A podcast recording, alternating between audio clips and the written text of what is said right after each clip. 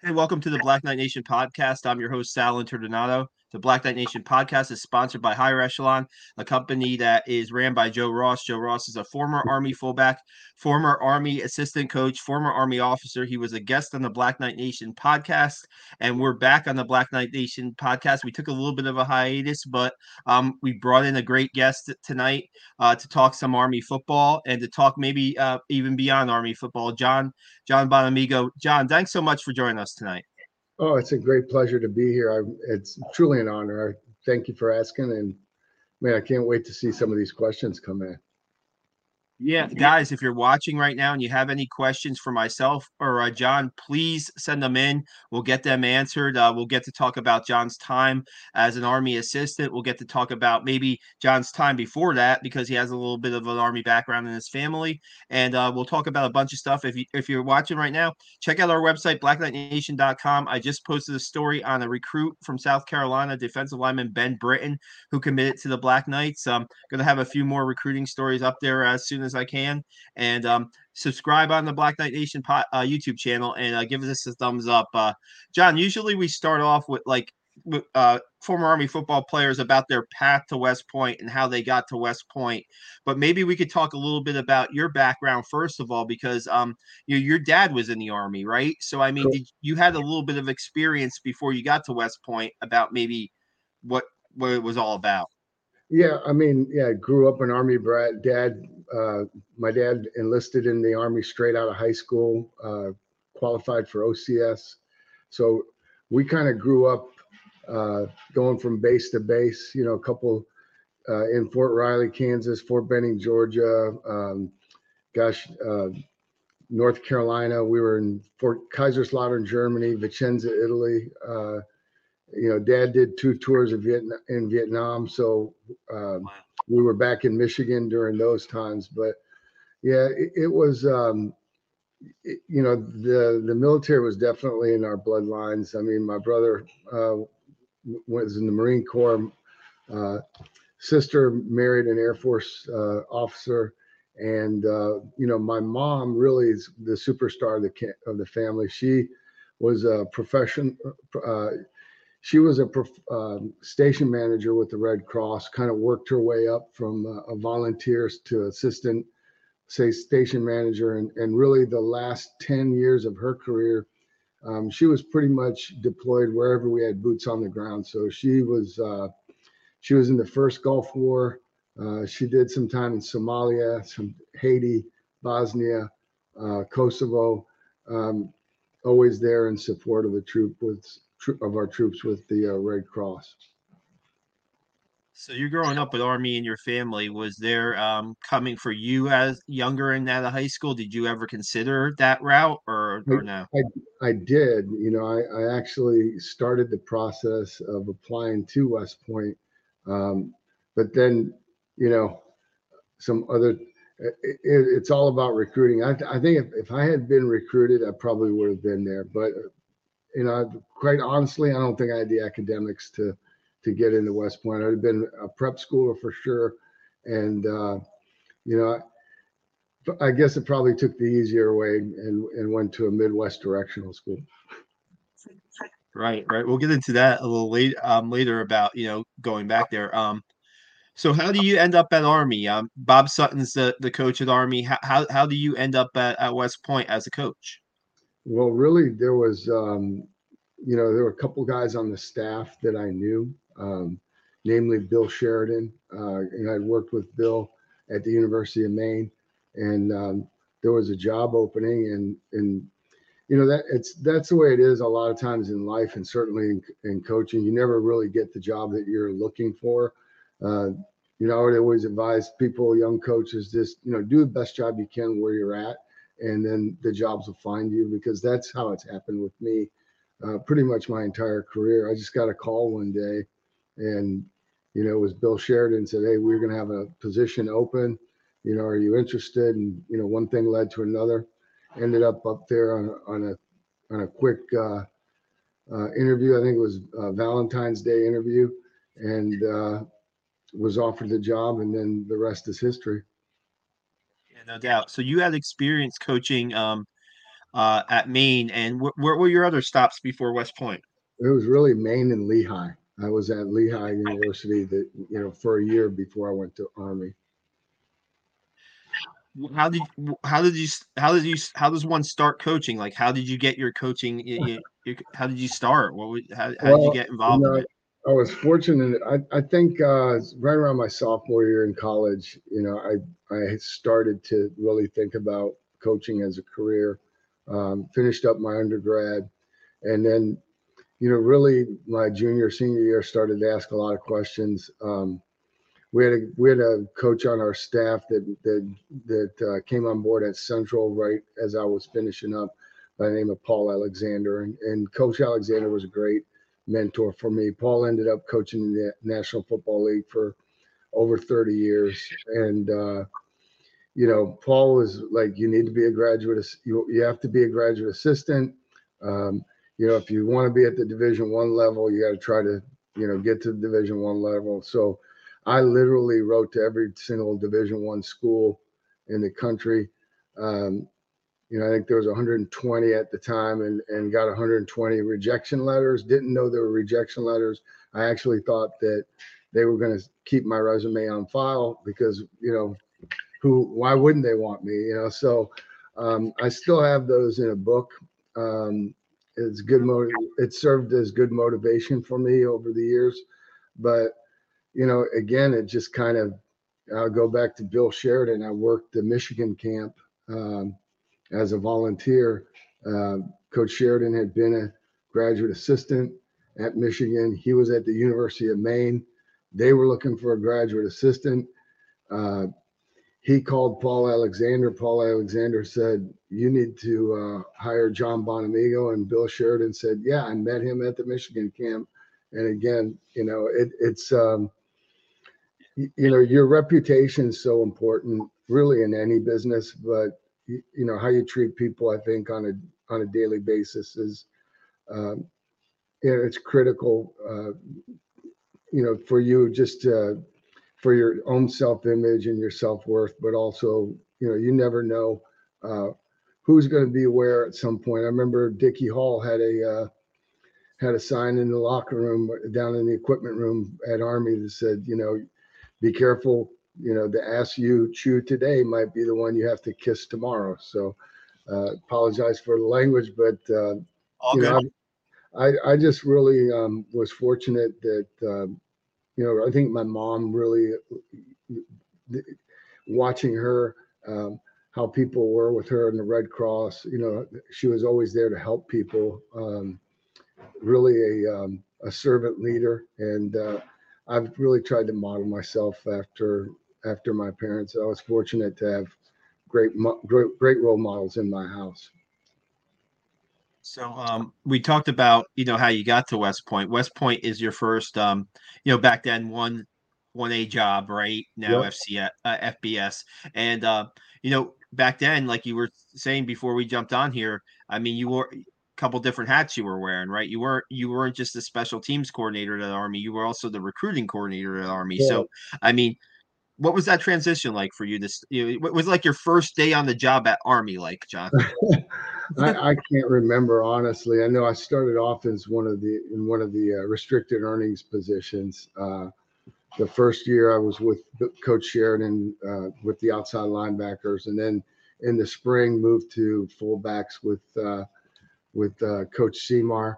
That's where I had you know Joe Ross in the meeting room as you know of all people that you mentioned so it was really, um, you know, in the spring, I think what happened was um, the NCAA had had a rule where they were allowed to have your nine full-time assistants plus a recruiting coordinator, but they they eliminated the recruiting coordinator position, and so really it was Coach Sutton's brainchild. He said, you know, you've done special teams, and you know, you've worked really closely with with Tim Mingy, who was the recruiting coordinator. We're going to combine those two jobs because we couldn't, you know, at West Point, especially with, um, you know, with the volume of of you know the of individuals that you need to vet, you you just couldn't do it in a, like a normal place. You know, there was it was too big of a job. Um, you know, you're you're talking about trying to recruit all 50 states. Uh, this was before you know the internet was really um, being utilized in recruiting. There were no, uh, I think the only recruiting service was Collegiate Sports Data, uh, which was ba- basically a state by state list of high schools and names and and then you know you still had to vet those those prospects academically athletically uh, and in every other way. So um, it, it, worked out you know and i told you off off um, you know off the air before we started i think it was i think i was well into my fourth year before i took a vacation in the summertime. I just never felt like i could afford to leave. The, the worst time of day was when when they would drop the mail off you know because there'd just be you know someone had to go through it and that somebody was me. So didn't have any athletic interns at that point did they john that you could get, get no, that assignment no, to but, or no but what we did have was the uh and the guy who these guys were so valuable to us were the were the football managers you know those guys mm-hmm. uh, did a tremendous amount of work for us in the off season and even during the season. Um, you know, just kind of going through things. I mean, one and I I can't take credit for this, but one of the one of the things that we used to do every year, and I got this from Tim Tim Mingy, was we had a uh, we had a database of all the sports editors for every newspaper in the country, and I would go down to um, the athletic office and I would get a cash advance for like $350 in, in $1 bills. And uh, we had a form letter that we sent out to uh, every sports editor asking them for if they would please send us their all star team. And so, you know, you start getting these, you know, these newspapers in. And, you know, by the time we got them, we weren't looking for you know, we weren't interested in the seniors. We were interested in the underclassmen. We would we would put those, you know, those all of those names would get input into our system, and then they would be sent uh, an athletic questionnaire. Which I don't know how it is now, but back then the athletic questionnaire, once somebody, um, once a prospective athlete uh, completed one and sent it back in, that was the equivalent of someone uh, filling out a pre-candidate questionnaire for admissions. So once that questionnaire, which a lot of times we, we might be the first school that a, a kid heard from back then, uh, but once they turned in the questionnaire, now they were in our system and they were also in the admission system. So, uh, you know, it was it was a lot more labor intensive. Uh, and that's really where those managers helped out. You know, they would open up a lot of that mail and highlight those lists and and uh, input that data. Um, man, we used to send out probably 300 uh, VHS tapes, you know, blank VHS tapes to high school coaches, and you know those would come back, and you know that would have those. In addition, you know, they weren't. It wasn't just about like evaluating them, it was cataloging them and organizing them, you know. So, um, a lot of work, uh, you know, a lot of work. And, and I just remember, you know, uh, shoot the ladies at work in the office, Liz Schrammick, she was, she was outstanding. Laura Drayton, um, Jen Guzman now, uh, Jen was Jen was there. Yvette, you know, they all helped out. They pitched in, but those those managers did a a lot of they did a lot of work for us. Yeah, and so um, just fast forward real quick when um, after you know your time at Army, you have a, a time in the NFL where you're assistant coach, but then you go back to your alma mater, and then you're dealing with a whole different world of recruiting, right? Yeah. I mean, like now this is yeah. easy, right? You got this, you got this aced, right? Yeah, it's it's funny because you know you you get into the NFL and you know you're a young coach and uh, you know you're like a quote college guy right and then no one really bothers to tab you on you know tap you and say hey you're not a college guy anymore you're an nfl guy and like uh, you know a lot of the, a lot of the biggest things that i had to overcome um, was really before getting the job because i really don't believe that recruiting has changed that much it really it's still you know it's still about develop you know having having a great product to sell, which to me, you know, selling West Point and Army football was was easy. You know, it, it really now not that doesn't mean everybody was going to buy it, but it was it's a great institution. It's a phenomenal education. It's a historic football program. I mean, it's everything a young man could possibly want. So it was it was easy to sell Army football, but you know you also need to sell yourself. Now you know I say it hasn't changed. It's changed from the the methods that we use to con you know like now you're DMing on Twitter or you know you're and you know you're making graphics and stuff, but it's still you know everything you know it's always going to boil down to you know the personal connection um, you know personal relationships you know so you, you, when you walk in the door you're selling yourself first and and then you know when you sell you, if you can make that connection then it's easy to sell your uh, your your institution because you should be you should be passionate about it. I, w- I was very passionate about selling um, and recruiting the West Point, and then I was equally as, if not, you know, just as passionate to sell uh, Central Michigan as a as a head football coach. There. No doubt. We have a comment, Coach. We have Dan McElroy chiming in here, saying, "Coach Bono changed my life when he recruited me to play to Army. Hope all is well, Coach." Thank you, Dan. And uh, you know, there's there's a gosh, there's so many of those those young men that uh, you know that, that still stay in touch. I mean, it's it's it's uh, it's amazing. I got a text from Pat Work today. You know, uh, mm. I I had a com- phone conversation with uh, Ron Thomas just the other day. I, I, I stay in touch with Shane Graham and you know Eddie Stover and uh, hmm. you know Jim Slomka is my boss now. you know, so it's it's uh, it's it's really you know it really is a very tight knit um, fraternity for for a lot of really you know very very good real reasons. I mean, uh, you know, my hat goes off.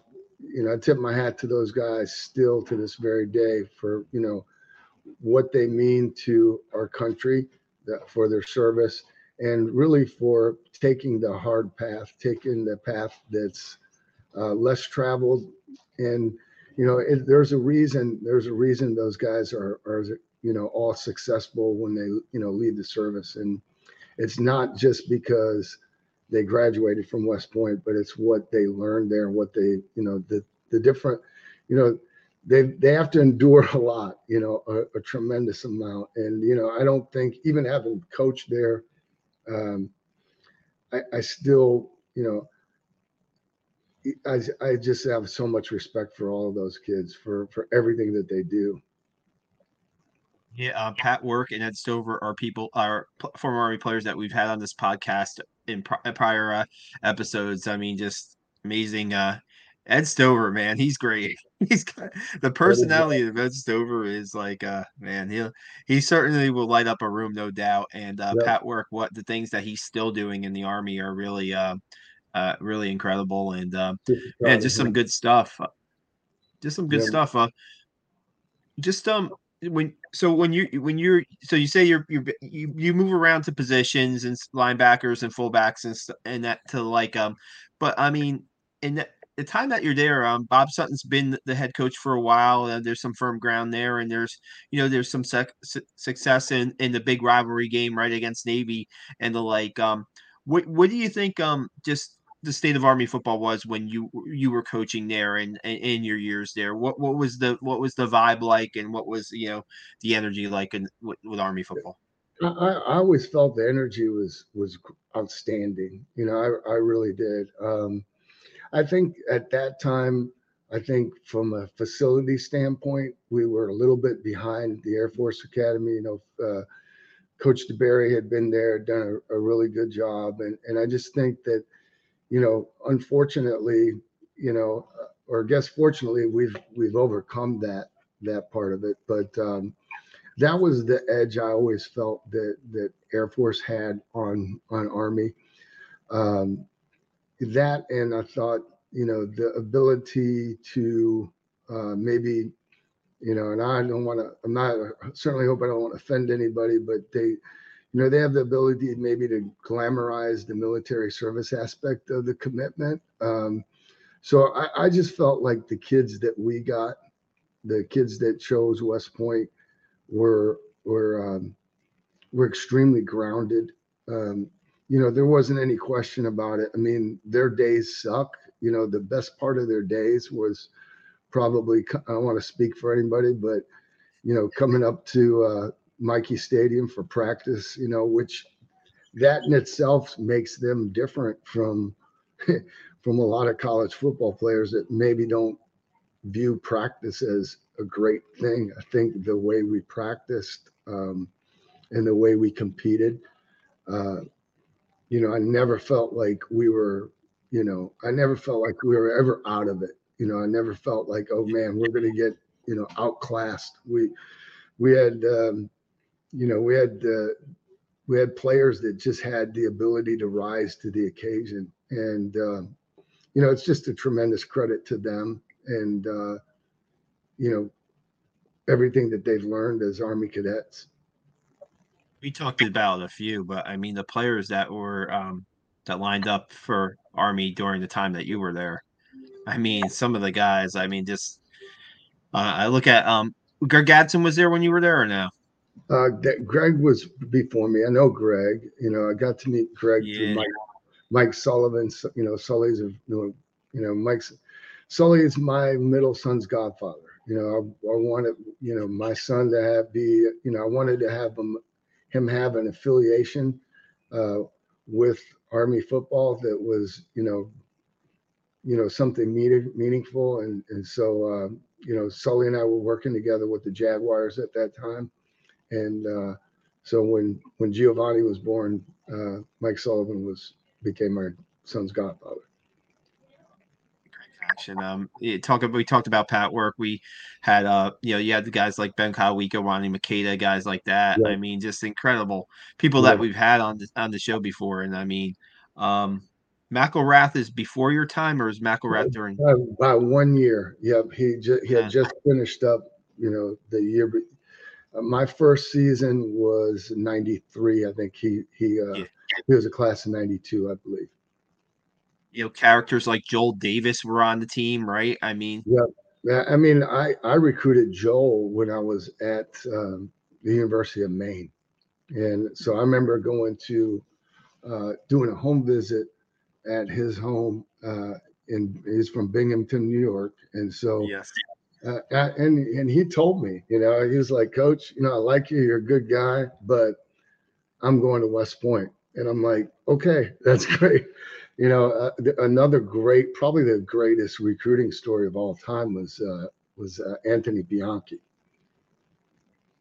Yeah, well, you got there. I was going to ask you about some good recruiting stories that you had at yeah. Army since you were well, heavily involved. Bianchi, so, what, so what happened with Bianchi? You know, he's from Tampa, and uh, you know he, he takes a visit to Lehigh, an official visit, and I had already accepted the job at West Point, and uh, but I stayed through the final recruiting weekend because we had, you know, I had a couple kids that I was recruiting I needed to, to finish up with. Now, Anthony wasn't mine, but because of the last name, um, they asked me to go pick his dad up to the air at the airport. So, you know, Mr. Bianchi and I hit it off really well. We're we're speaking Italian and you're going back and forth and and he told me, he said, you know, you know, Signore Bonamigos, you know, you're a very good man. I, I really like you, you know, but I'm just going to tell you, Lehigh is a very nice school, but my son Anthony is not going to go to Lehigh. My son Anthony is going to go. I'm just telling you right now, he's going to go to West Point. And I said, Mr. Bianchi, I'm going to tell you something. I'll be with your son. uh, in uh, West Point, you know, in, when he gets there in the fall, and so we we still laugh about that, and uh, I think he's he's back at West Point, I believe, right now. Is he? Yeah, Garrison Commander. Last time I heard, he was the Garrison Commander. Yeah. yeah. Pretty high position. Um, any other interesting stuff? Any other interesting recruiting stories you have? I mean, there's there's a bunch of them. You know, like but probably some most of them we shouldn't probably tell on the air.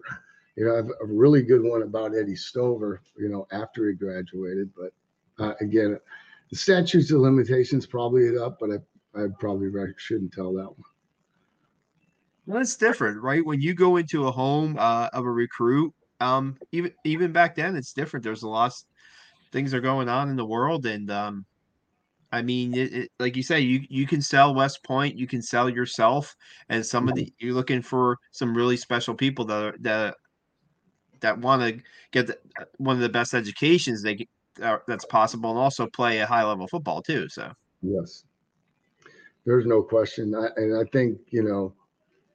Uh, I, I think you need some. You have to. It takes a person that can can project out into the future. You know, to someone who's maybe willing to um, sacrifice some of the freedoms that you would have on the short term for from really more freedom on the back end. You know, I mean, I don't know if it still holds true, but my number one line was that you know a West Point graduate goes into the army as a second lieutenant has more responsibility than 98% of all college graduates. And that that includes people coming out of the ivy league schools and whatever. And, and it's true you know they're they're immediately put into positions that they've earned that they're they're qualified and and prepared for. But you know many times they're they're responsible for millions of dollars of equipment. They're leading they're leading people. And you know they're responsible for those the safety of those people as well. So um, you know you can't you know you can't undersell that. You can't under or under you know undervalue how important that is. You know just the, the leadership uh, uh, the leadership aspect of it the training and then the practical experience of actually going out and doing it.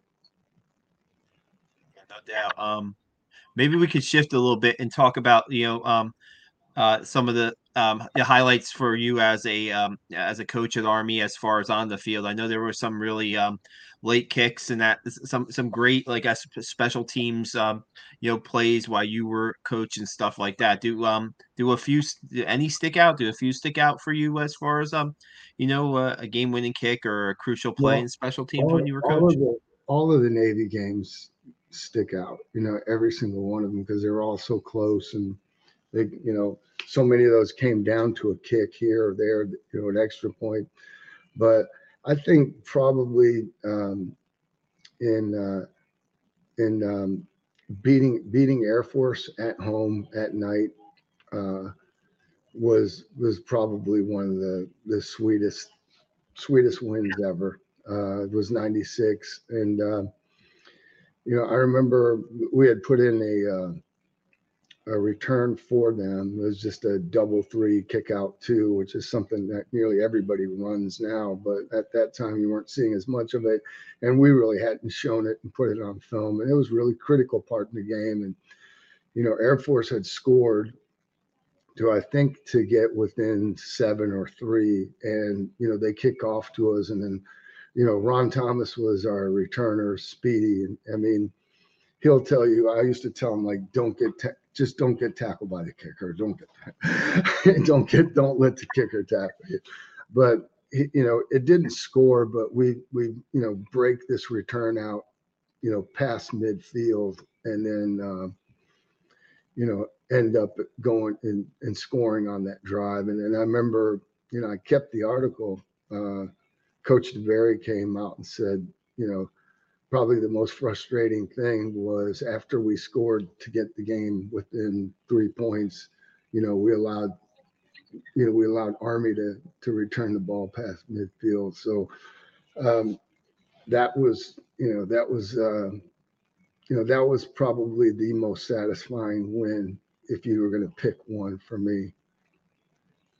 And here's you you've had a you know a long NFL career too. And when you put that win amongst some of the victories you had in even NFL, that's that's really that's really saying something, coach. There, there isn't any question in my mind throughout my career, and even you know, I mean, obviously having the opportunity to be a head coach, especially at your alma, alma mater, is, is is really special. But you know, I, you know, I would not have had the career that I had in the NFL. I would not have uh, been as successful as a head coach in college had I not uh, spent the six years that I had at Army because it was just such a it was a, such a tremendous uh, learning uh, environment for me or laboratory. Um, you know, Coach Sutton was was awesome to work for because he really, you know, he trusted us. He trusted us, and uh, you know, he, he let us do our thing. You know, he, he let us he let us coach, and it's not to say that he didn't question things or you know, because he did, but it was always in a introspective way or healthy way. You know, it was always healthy discussion. And really, when it came to special teams, he he really let me pretty much do whatever I wanted to do. And so, you know, a lot of the drill work, the fundamentals, I just learned, you know, I learned so much, um, you know, through trial and error while I was at Army. I mean, at that time, you know, there just weren't really many special teams coordinators, put it that way, you know, in college football or, you know, even in the, in the NFL. I went in the I, I went in the NFL as a number two as an assistant and I think uh, in 99, I think there was only two other teams that had assistants. So I was one of three. So it really, you know, but I, I, I just learned, you know, I, I remember like, I always go back to Lombardi's look, Lombardi's quote where he said he was a neophyte before he worked at West Point for Red Blaik. And I, I feel the same way. I feel like I was a, a, neophyte as a coach, you know, prior to you know earning my stripes at West Point and having the opportunity to work under uh, Bob Sutton and really on uh, staffs that had phenomenal coaches. I mean, you look at where so many of those guys have ended up and been and gone, and you know, it, it's it's amazing. It really is amazing that the the collection of assistants, the number of assistants that Bob Sutton had that ended up coaching in the NFL.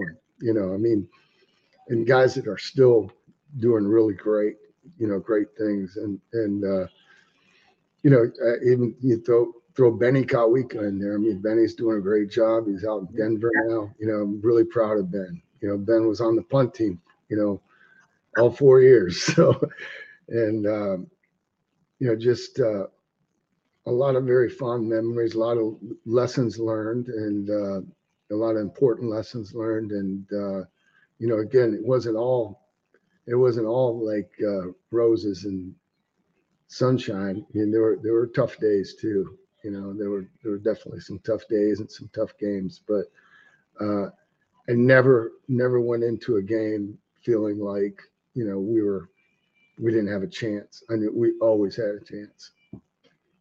Yeah, a couple things I wanted to touch on is the the the Bob Sutton coaching tree. It's something I, I was gonna do a story on when I was a reporter because you're right. There's just so many guys that during that during the time that Coach Sutton was there, and then you look at Coach Sutton and how he made his mark in the NFL too, and it's just like man, there there are a lot of uh, there are a lot of coaches, yourself included. Um, you know, Bill Sheridan, right, is another guy that saw time in the NFL.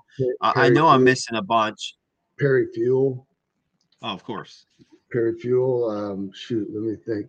You know, Ed Sullivan, Warinner. right? Yeah, Mike Sullivan. Ed, you know, Sully's in Pittsburgh. Uh, Ed Warinner was, you know, shoot, Ed coached at Michigan, Ohio State. You know, won a national championship. Um, gosh, I mean, you know, and then, you know, guys like Johnny Burnett. You know, uh, love Coach Burnett. You know, was just again, I was a young coach, lived right around the corner from me, and and uh, on Bartlett Loop, you know, kind of put his arm around me, and you know, was a was a mentor to me. John Seymour was a was a mentor to me. You know, those guys were, you know, Greg Gregory. you know, oh yeah, you know, Greg was, you know, shoot, we, we just there were so many so many outstanding people, you know, people and coaches that that. Uh, that came through there. When you mentioned like you know you there weren't that many special teams coordinators in college football when you did it. There weren't that many assistant NFL um, special teams guys when you did it. Um, mm-hmm. I don't know. Do you feel like not that you were a pioneer, but would you feel like you were involved like involved in something you know early on with you that it something clicked yeah. with you in special teams? Yeah, I'd, I'd, tell you how what happened was my uh, second year as a graduate assistant at University of Maine. Uh, we had a head coaching change. Uh, Tom Lichtenberg was our head coach, and he hired this guy by the name of John Baxter.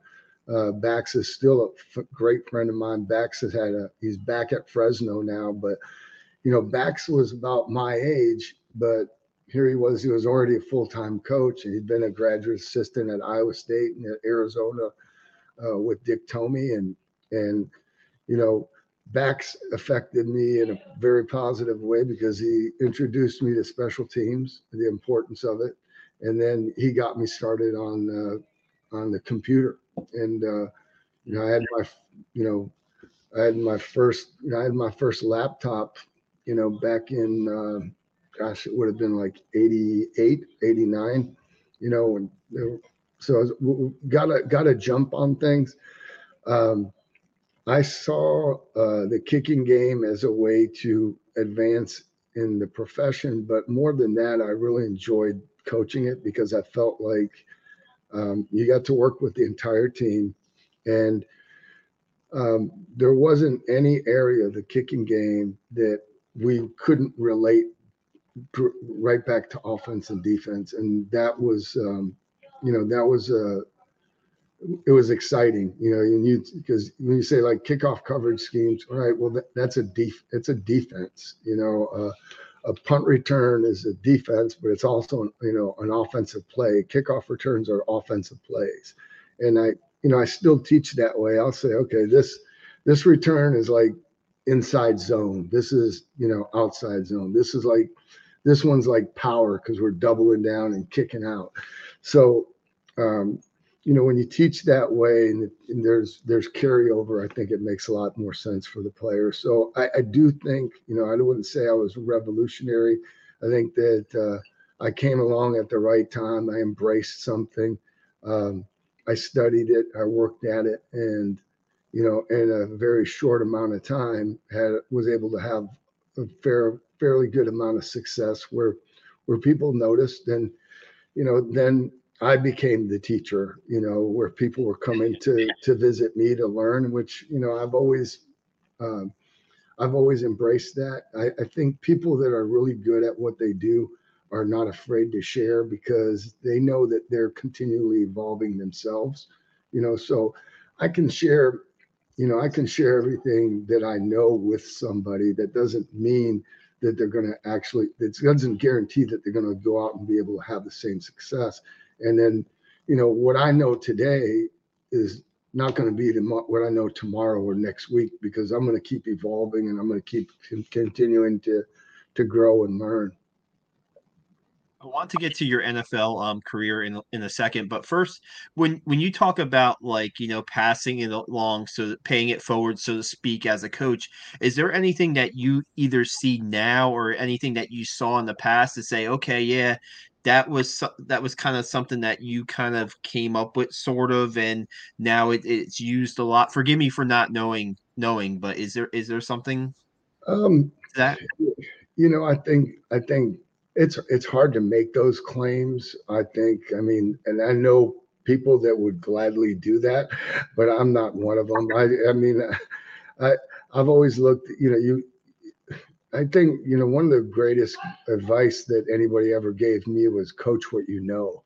You know, uh, coach what you know because there's so many different ways to do do things, right? But and and I think when people get in trouble with not just in the kicking game but offensively, defensively, is when they try to deviate too far from what they really are and what they know. You know, um, it doesn't always have to be different. You know, it is it can be the same but really good. You know, um, I would take I would say you know players over players over scheme, you know, match. I think I think one of the things that, that I learned very early on uh, that served me well at West Point was, you know, the importance of matchups. You know, uh, knowing knowing it's not uh, it's not just a kickoff team coming, you know, coming at you. It's there's 11 individuals on there, and those 11 players have strengths and weaknesses, and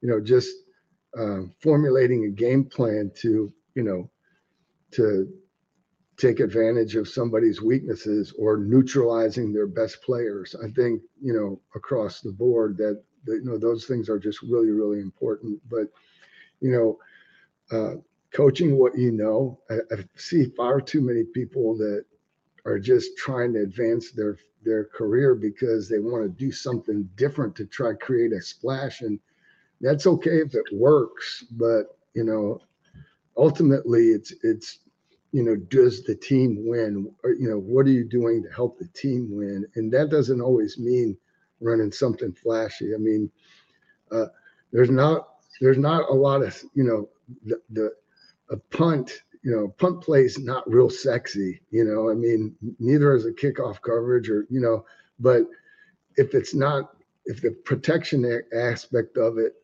isn't executed with precision and the coverage isn't executed with precision, then it, then it's going to be flashy, but for the other team, right? So, you know, you, kind of you know you kind of want to avoid headlines. I think a lot of times when you're a special teams guy, uh, you know, my wife would joke with me and she'd say, you know, try to, you know, good luck, honey. Try to stay off TV this week, you know, because it's in the NFL. I mean, what happens? Like, there's a bad, you know, right.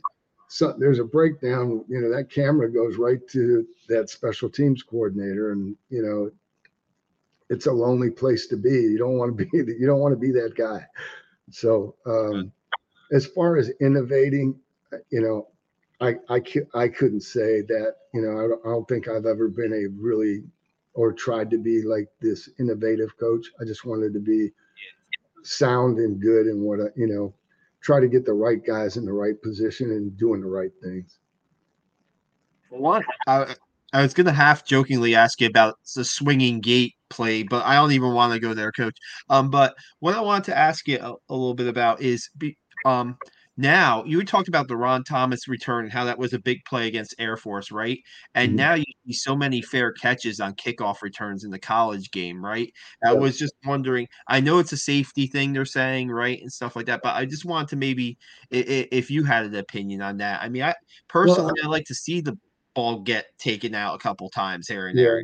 So yeah, I mean, I kind of, de- I think it kind of depends on the conference and that sort of thing. I mean, I was at Iowa State last year, and it seemed like nobody fair caught the ball. I mean, it felt like you know every, you know, th- there were some dynamic returners in that in that league last year, and and uh, felt like everybody was was running the ball out. But um, you know, I'm there's nothing more important to me as a football coach than the players. That that that's the most important thing. And so, you know, player player safety is is a very real issue. Um, you know, it's it's it's important for not just the players but for the the future of the game. So, uh, you know, anything that helps that, uh, I'm in favor of. I mean, I don't have to like it, you know, obviously, but but uh, would I you know, do I wish we could go back to the old days? Yeah, I do, but we've also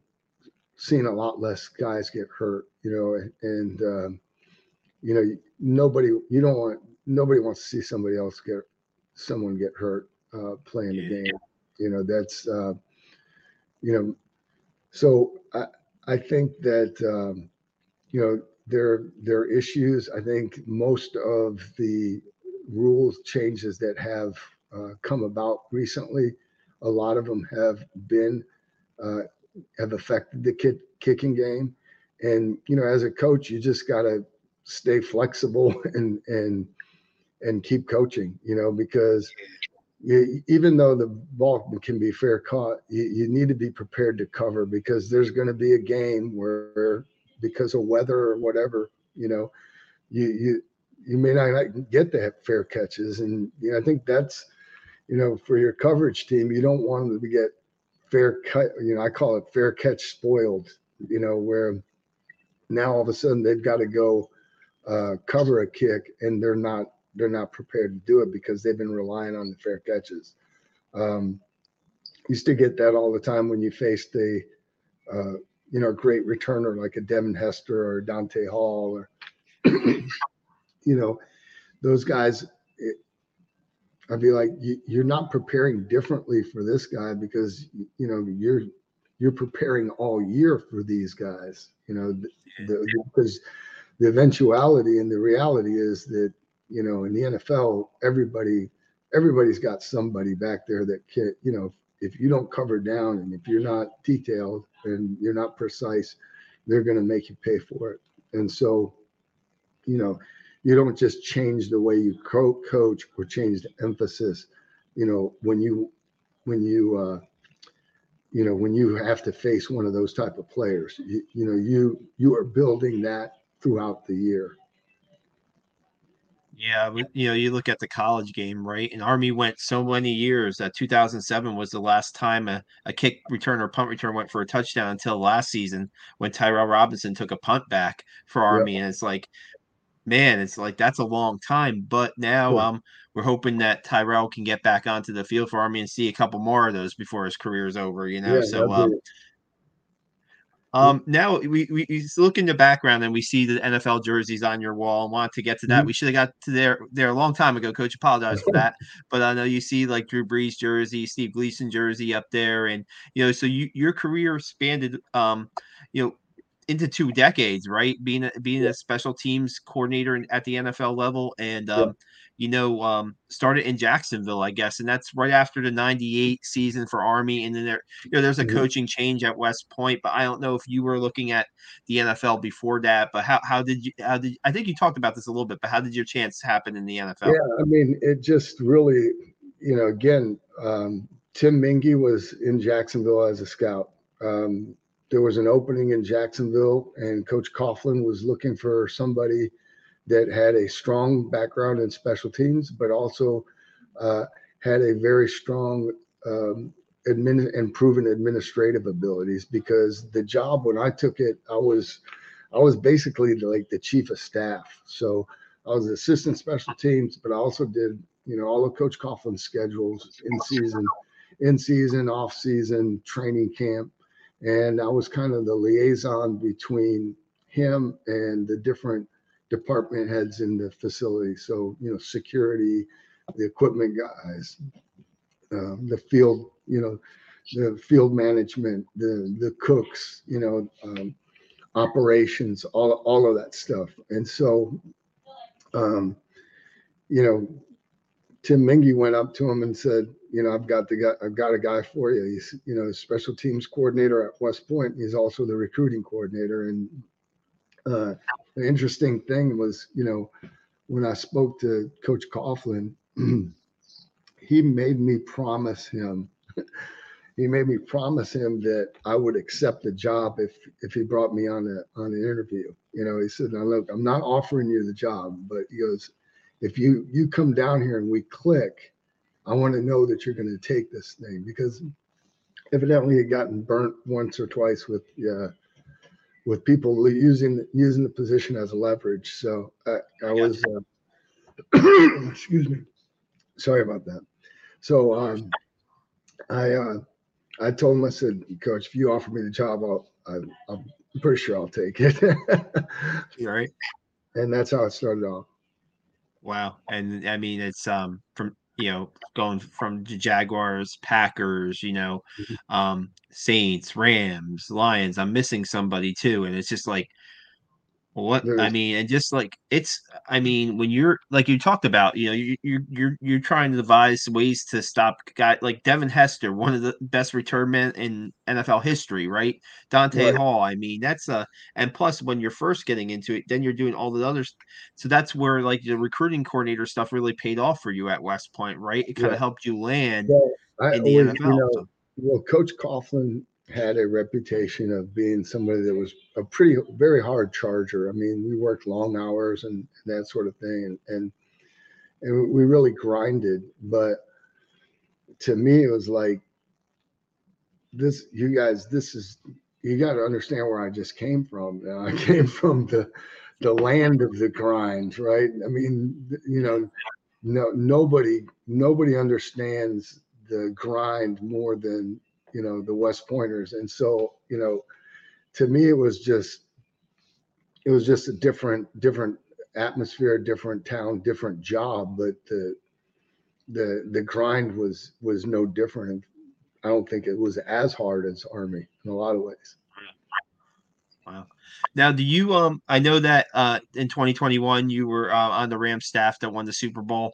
Um, it, do you have a, a, a fond memories uh or, or two of, of, the, of your your NFL time or you know? I think my favorite NFL uh, memory would be you know this jersey right here with Steve Gleason. Um, you know, 2006. I mean, I was part of uh, Coach Payton's inaugural staff, and you know, the city, New Orleans, had been devastated by uh, by Hurricane Katrina, and so um, you know, just that whole training camp. Uh, you know, we were in Jackson, Mississippi. We didn't play a game.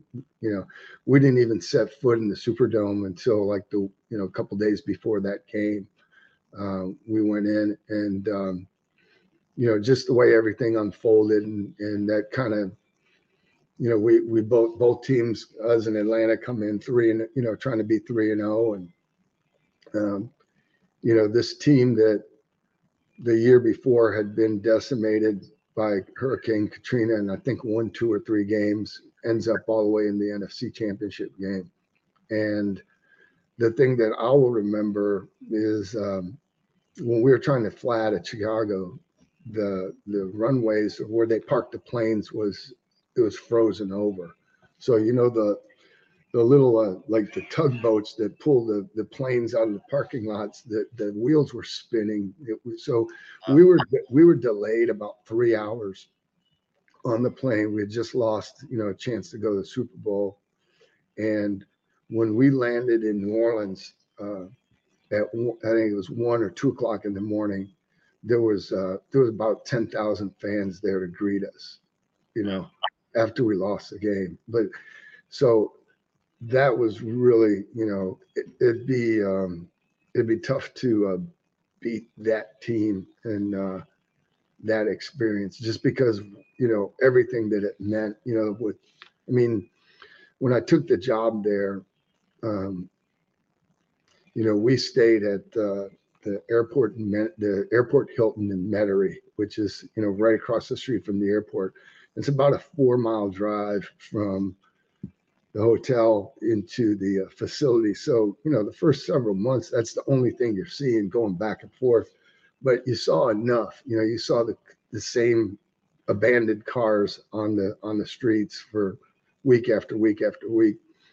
Well, when Paulette finally came out and we were going to uh, look at a home that we were buying, which was in Mandeville across the bridge, we were we are we're driving back towards the city and you could see the Superdome. And she said, "Let's let's drive down there. Let's look at it."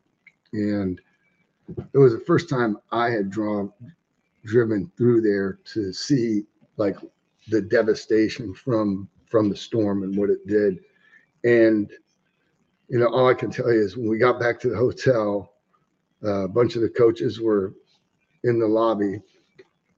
Uh, and Paulette told them, she said, guys, when your wives come down, if they ask you to take her downtown to show to look at it, don't do it. You know, because it was it was just and what we saw on television, you know, very accurate, but what you don't get is the the scope of it, right? The the panorama of it, like how big the area is and how you know, and and it was it was in sections too, because you'd go to one block, it didn't look like anything happened, and then you'd go to you know, a hundred yards into another block, and everything's flattened. You know, it just was. You know, so to to be a part of that rebuild um, you know, and to see be a part of the rebirth of that city was was really cool. And, and I really like the color schemes too on the uniforms. And that team, right? Just what that team brought back to that city. Just the, the uh, I mean, maybe um, this is the reporter in me, but just like the hope, right? And just like you know, some Mm-hmm. something positive in that. And you talked about Steve Gleason. I think he had he had a block punt that like right that was a big play Yeah. for you guys. And Yep. I mean, wow, I, I can't. I mean, you just to think of you can definitely. Have you thought about writing a book, Coach? I have. I, um, you know, I'm, I'm, I'm open. If someone wants to help me write it, I would, you know, I would love, because I, I, I, I have thought about it, and um, you know, if nothing else, it would be a nice thing to be able to pass down to my kids and my grandchildren one day. Just the stories. I mean, and we are basically just touching the surface on some of this stuff, and we're almost an hour in. And I'm like, man, I told you half an hour, 45 minutes, and we can probably, I mean, there's so much Well, probably more. I'll have to come. I'll have to come back, Sal. That's all. You know what? There's only been one part two, um, back to back episodes was Nate Sassaman, uh, a year or so back, and he, he, we could probably have done a part three, but I mean, you're right, you're right there, Coach. Uh, one more, a couple more quick. Oh, go ahead. Nate's one. I love Nate.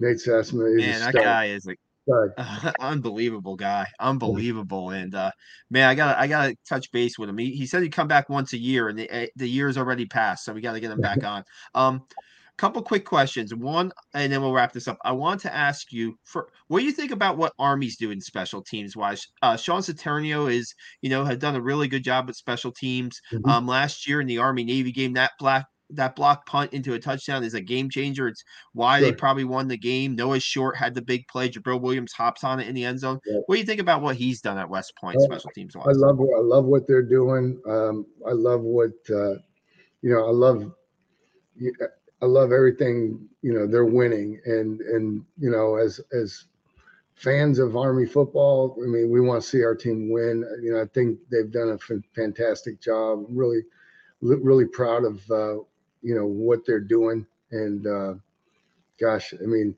if I can ever help, let me know. Well, you- you look at that last game that they played, right? The Army Navy game, the block punt, right? We talk about how important special teams is, and then you have those two clutch kicks by Quinn Maretzki.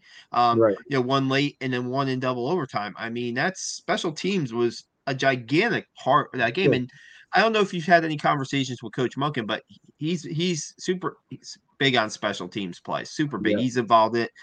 They have periods. I think they have like four or five periods uh in, in practice every day that they go over special teams to the detail. I mean, to like the actual like if you're a, a centimeter lined up the wrong way, Coach Monken's going to tell you, uh, know, off. Coach Monken's going to Well, tell you, right? You know that that's you know the, I, I wasn't aware of the how much time they get and all that stuff, but I mean it doesn't surprise me with Coach Monken and and typically, especially in college football, you know, if you see a team that's consistently week in and week out, year in and year out, that they're good in the kicking game, uh, there's a you can almost bet your money that that the head coach is involved in some way, shape, shape or form. You know, and because it starts from the top, and and it's like anything else. If, if you don't if you don't spend the time on it, if you don't uh, allocate the uh, the personnel, then you know you, you can't expect to be very good. You know, so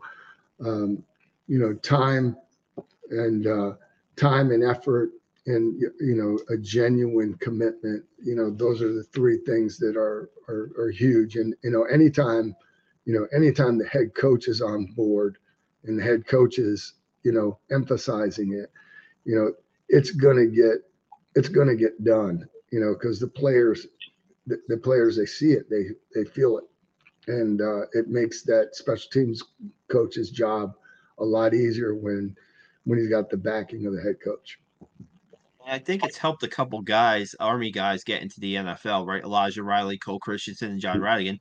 Um, Yep. Those guys have spent a lot of time on special teams in the NFL, and uh, they certainly put a lot of time in at West Point on it. So it's not like they're going in blindly and saying, "Hey, they might have took a rep here or covered a kick here or there."